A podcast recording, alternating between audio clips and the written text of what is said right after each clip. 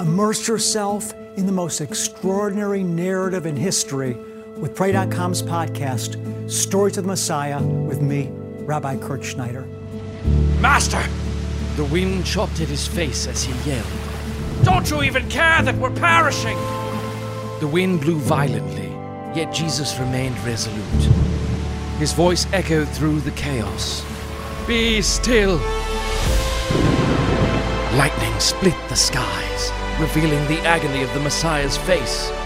In that moment, people beheld the full weight of God's judgment release onto his shoulders. He was determined to end sin once and for all. It is finished! Listen to Stories of the Messiah starting on November 1st on your iHeartRadio app, Apple Podcast app, or wherever you listen to your podcast. He is not here, you know. He has risen.